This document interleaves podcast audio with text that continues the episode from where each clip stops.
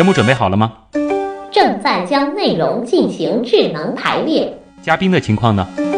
正在为您检索嘉宾的特殊喜好。不用那么详细吧？正在为您安装幽默插件。你这是在吐槽吗？正在为您更换全部文字素材。正在删除您的幽默基因，已将节目专业程度调低到百分之三十五。好了好了，马上开始节目吧。正在为您开启极客秀。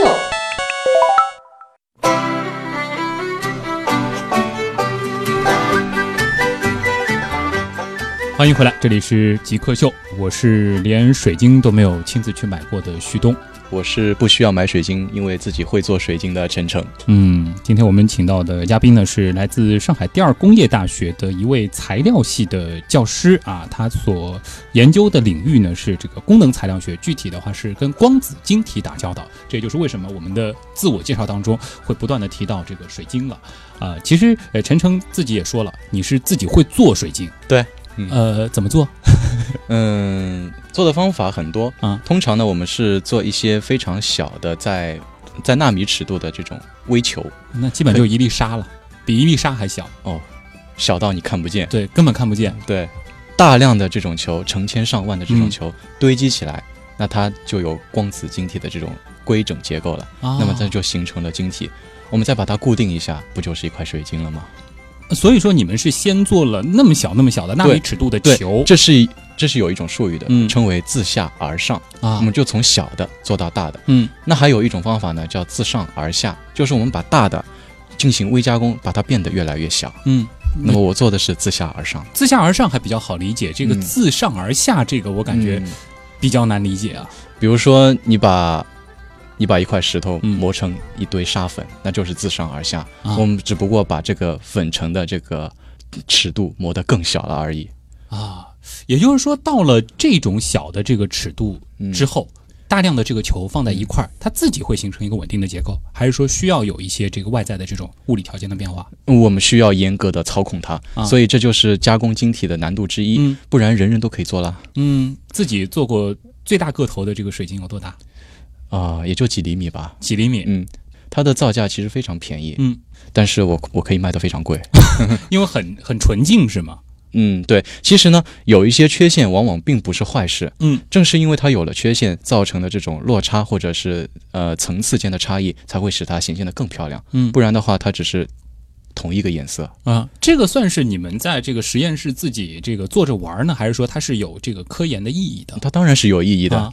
我们做的就是这个方向，我们可以考察它这个断层、断层形成的机理啊，断层之间它有没有什么能量的关系？嗯，或者说它的缺陷态会对它的这个性能产生什么样的影响？我们是不是可以利用它？其实你研究的这个领域。也是非常小的纳米尺度的东西，这就让我想到了，其实之前我们也走进过一位是这个分子生物学，嗯哼，呃，其实这样子的一位博士，他其实也提到了，就是说我们如果说要观察这种尺度的物体的这个结构，呃，是没法用显微镜的，对我们需要高分辨的这个扫描电子显微镜或者是透射电子显微镜。啊。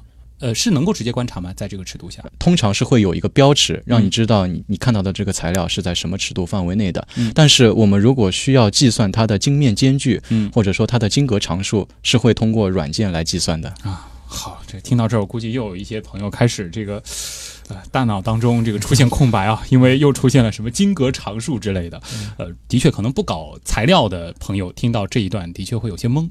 呃，其实接下来呢，我们来聊聊呃陈诚这个人。刚才这个极客秀当中呢是简单的说了一些，我先给给大家来介绍一下这个 陈诚是什什么样的人啊？因为我觉得特别有意思。那一次这个英文的这个演讲秀，然后陈诚呢是戴着一顶绿帽子，而且那个。主持人呢还特别说了啊，这个陈诚，呃，他就是要不走寻常路，然后讲的题目呢，其实和今天我们前面聊的差不多，就是在讲这个呃光子晶体。对，其实那次我就是科普我的科研内容。嗯嗯，那你当时怎么会选择用这种方式来亮相呢？我觉得你今天打扮其实还挺挺挺典型的这种做学术的样子，就是一件衬衫，然后斯文戴着眼镜。但是那天其实，在现场可潮了。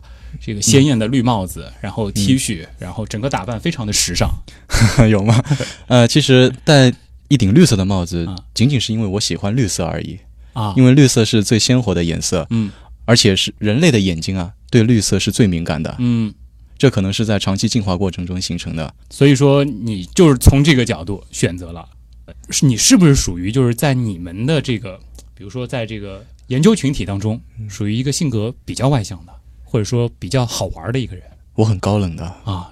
我只对自己感兴趣的事情会非常的投入。嗯如果说我不感兴趣的事情呢，我是不大愿意搭理的。啊，那生活当中自己是一个怎样的人呢？其实我平时是非常低调的，啊，比如说我那天戴了帽子，可能嗯就是怕人家看清我的脸，啊我其实是比较害羞的。就怕别人看见你精致的五官呃，没有没有，啊。呃，我觉得你平时上课应该会挺好玩的，那不一定。不一定，嗯因为我觉得你其实是有自带的那种冷冷的幽默的，你的这个嗯语言当中就会不断的透出这种这种搞笑的一嗯面，经常讲冷笑话是吧？啊。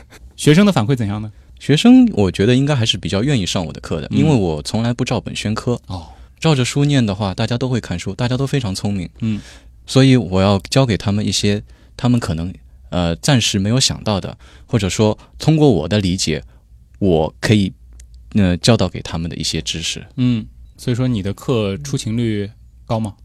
应该是全部出勤的吧？全勤 嗯，对，啊，那么这个睡觉率高吗？敢，遇到这些调皮的学生，你会怎么样？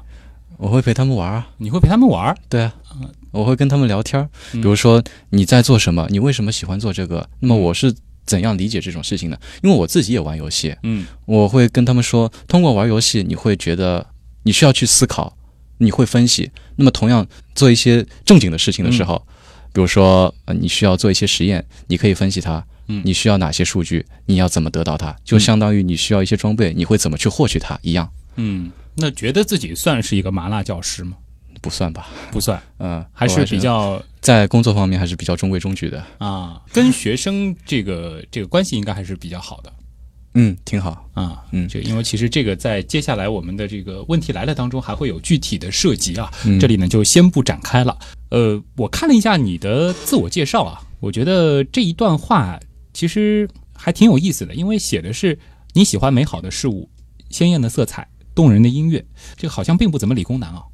这个是嗯你你生活当中的一个真实表现。对对对，因为我相信美好的事物大家都喜欢，嗯正是有一颗向往美好、追求美好的心，你才会更有动力的做事情，嗯把生活变得更好。嗯，这才是生活的意义所在嘛。所以其实对艺术还挺感兴趣的，嗯，有些部分吧。有些部分，嗯啊，更多可能是听音乐听的比较多嗯，对，啊，因为这个偷偷的看了一下你的你的朋友圈，每天好像会分享不少的歌，是这样吗？嗯，一般都是老歌，因为我比较喜欢经典的东西，经过时间的沉淀，经过人们的考验，嗯才能才能证明它是好的。啊，陈晨其实真的是一个很有意思的人啊。啊，这基本上是你在这个课堂上和生活中的一个基本的状态了。嗯那聊聊一会儿你的过去吧。一般来说，其实这个最后能读到博士的这个成长路上，还是有挺多这个比较有营养的鸡汤可以熬一下的啊。你的这个个人经历是是怎么回事？从小就对这个材料感兴趣吗？嗯，这么来说吧，男孩都有玩具梦想。嗯我呢，从小是非常喜欢模型的，所以我希望以后我可以自己做模型啊，嗯我自己可以开发模型啊，所以这个愿望一直保持到大。当我嗯填志愿的时候，我选择了高分子材料，因为它可以做我想做的事情。就可以做那些更加高冷的模型，哎，maybe，什么晶体的模型、嗯分子的模型等等。嗯啊，呃，其实在我小学的时候，刚刚你提到了有没有感谢的人。虽然很感谢我的导师，感谢我的父母，但是我觉得对我影响最大的还是我的小学老师。哦，嗯，呃，我小时候的理想其实是一名相声演员，虽然现在也差不多，啊。我是讲段子的，嗯。呃，但是那个非常调皮啊，也非常喜欢惹祸。嗯，那时候我的班主任姚老师对我说：“啊、相声演员他们的思想非常高尚，觉悟非常高，嗯做人非常正直，能够在给人带来欢乐的同时，要正确的教导人。那么你首先要有正确的价值观，你要做好事情，你才可以去感染别人。嗯他的这番话才影响了我，让我踏踏实实的去做事情。嗯虽然我现在还是很调皮，嗯但是我会在做一件事情的时候判断它是不是会影响别人，对或者不对。所以我说嘛，我这个坏习惯晚睡晚起是会影响别人，嗯，但是如果我不考虑别人的话，我并不觉得它是一个坏习惯。呃，所以说，其实，在小学时候的这段经历，对你的一生影响还是比较大的。对，然而后面就意识到，其实你可能除了相声演员之外，更想研究材料。嗯，那么，呃，其实访谈进行到这儿也差不多了，还剩下一些时间，我们得留给网友，因为相比于我们的问题，网友的问题更加的高冷，更加的开脑洞。进入问题来了，节目准备好了吗？正在将内容进行智能排列。嘉宾的情况呢？正在为您检索嘉宾的特殊喜好。不用那么详细吧？正在为您安装幽默插件。你这是在吐槽吗？正在为您更换全部文字素材。正在删除您的幽默基因，已将节目专业程度调低到百分之三十五。好了好了，马上开始节目吧。极客秀。问题来了，问题来了，问题来了。欢迎回来，这里是极客秀，我是旭东。今天做客我们节目的嘉宾是来自上海第二工业大学的材料系教师陈诚，他同时也是材料学的博士。我们来听听看网友的问题啊。第一个问题呢，来自小西西啊，小西西说，呃，听了嘉宾的访谈，觉得这个研究方向真的很高大上。那么，你觉得类似的这个新型材料的研究和开发，它最大的意义是什么呢？这问题一上来就定的这个位置很高啊！其实高大上的东西最终还是为我们服务的，嗯其实有可能就在你的身边。嗯，呃，那么我觉得新材料的开发是为了更好的利用地球现有的资源，那么使人们过上更好的生活吧。人类发展过程中经历过不同的时代，比如说石器时代，人们知道了可以利用这些石头作为工具，那也过上了。比当时更好的生活。那么就现在而言，随着科技的发展，呃，我们一种新材料可能对能源的利用利用率更高了，哦对生物医学方面，呃，它的帮助更大了。嗯当然了，呃，客观的看，也会造造成更大的危害吧。嗯所以，我们对可能带来的危害也需要做出及时的评估和预防，让科技为我们服务，而不是制约我们。嗯，我可能这样理解吗？就比如说这个像硅在地球上这个普遍存在，那我们嗯对于这个新材料的这个开发，就可以让这些普遍存在的东西发挥出它更多的功能对对对，啊比如说做光子晶体。啊，好。呃，素食猫这个问题，其实我也挺感兴趣的，因为这个，其实我们前面也说了，光子晶体它是具备这种变换颜色的这种这种能力的。是他就说了，那么这种材料可以用来做类似于变色龙这样的隐身衣吗？这个问题非常的好，哦因为我们现在可能已经实现了这个技术，哦利用负折射的材料就可以在光子晶体结构上实现隐身斗篷的这个功能。负折射对它的折射，哪个负？呃，正负的负，正负的负。，对，这是一种什么样的原理？呃，因为它通常我们折射率都是以空气为基准是一、嗯那么其他材料一般都会比一高。对，那么它的折射率如果如果是小于一的话，那就会产生负折射的效果，啊，它就可以达到这种看上去是隐形的效果，绕过让光绕过这个材料。就是让这个，比如说我穿上了这件衣服，我嗯背后的光沿着这个材料所排列出来的一个一个顺序绕过了我本身对，可以这么理解，就可以绕过你的这个个体，啊，让光穿过你，这种感觉所以真的有可能会出现隐形衣这样子的材料。是。现在也是一个这个比较尖端的这个研究方向吗？呃，大家可以网上查一下，实际上已经有类似的报道了。已经有类似的成品了。对，啊，这个太酷了。他提到的说，这个变色龙嗯，这种变色龙，因为它可以根据周围的环境改变自身的颜色，这个光子晶体它能做到吗？我们现在有一种说法叫啊可调型的光子晶体，啊是可以通过调整它的代谢来起到变色的作用。我上次其实已经演示过这种现象了，所以呢，在未来一切都有可能。也就是说，真的有可能我们改变它本身的这个，就是这个材料本身的这个结构。对，比如说只需要拉伸它，或者只需要呃揉一揉它，它就会变颜色。所以说，一切皆有可能。对，呃，下一个问题来自晴天墨云，呃，他说这个对光子晶体的制造过程比较感兴趣，能和大家简单的说一下这个目前常见的几种制造方法吗？常见的方法我刚刚其实也提到过，就是有一个是造水晶聚沙成塔式，啊，嗯，对，自下而上，对，自下而上和这个由上而下嗯这两种方式。那么我们通常做的比较简单的就是自下而上了，嗯又用小的东西把它堆积成大的。那么自上而下的话，是需要通过这个非常尖端的、非常非常精确的这种加工方式才可以实现。呃，这些东西只能在这个实验室完成吗？是这样的，只要你有足够的条件让它保持最规整的状态，那也就是嗯非常干净，嗯在洁净的环境下制备的话，那你在家里也可以做。啊，但是家里通常做不到把灰全部去除吧，嗯，灰尘。这个其实问题不大哦，只要有我的技术。好，爆料王九九，呃，他提到了一个这个更高冷的名词啊，他说听到一个新的名词叫集成光路啊，好像大家通常知道集成电路啊，这个是指什么呢？嗯，这个您您您的这个研究当中涉及到吗？这个问题非常的好。哦，在光子晶体刚出来的时候，它其实是与这个微电子产业进行对比的。嗯，那么就好比半导体刚出来的时候，它带动了整个业界的革命。那么光子晶体的产生，它完全是可以与这个半导体去对应的。哦，那所以说，二十一世纪是光子的年代，它带来的意义完全不亚于电子工业带来的革命。嗯，我们目前可以实现的，比如说有这个无阈值的激光器、嗯。无损耗的反射镜、弯曲光路，还有高品质因子的光学微枪、低驱动能量的这个非线性开关和放大器，嗯，以及一些超冷镜等等，这些都可以是这个光子晶体的应用。陈诚跟大家说了一大堆大家也听不懂的这个名词啊，我简单的来来来来尝试着理解一下。嗯，呃，是不是说这个集成光路，我们我们可能之前熟悉的这个集成电路，它中间是有线的。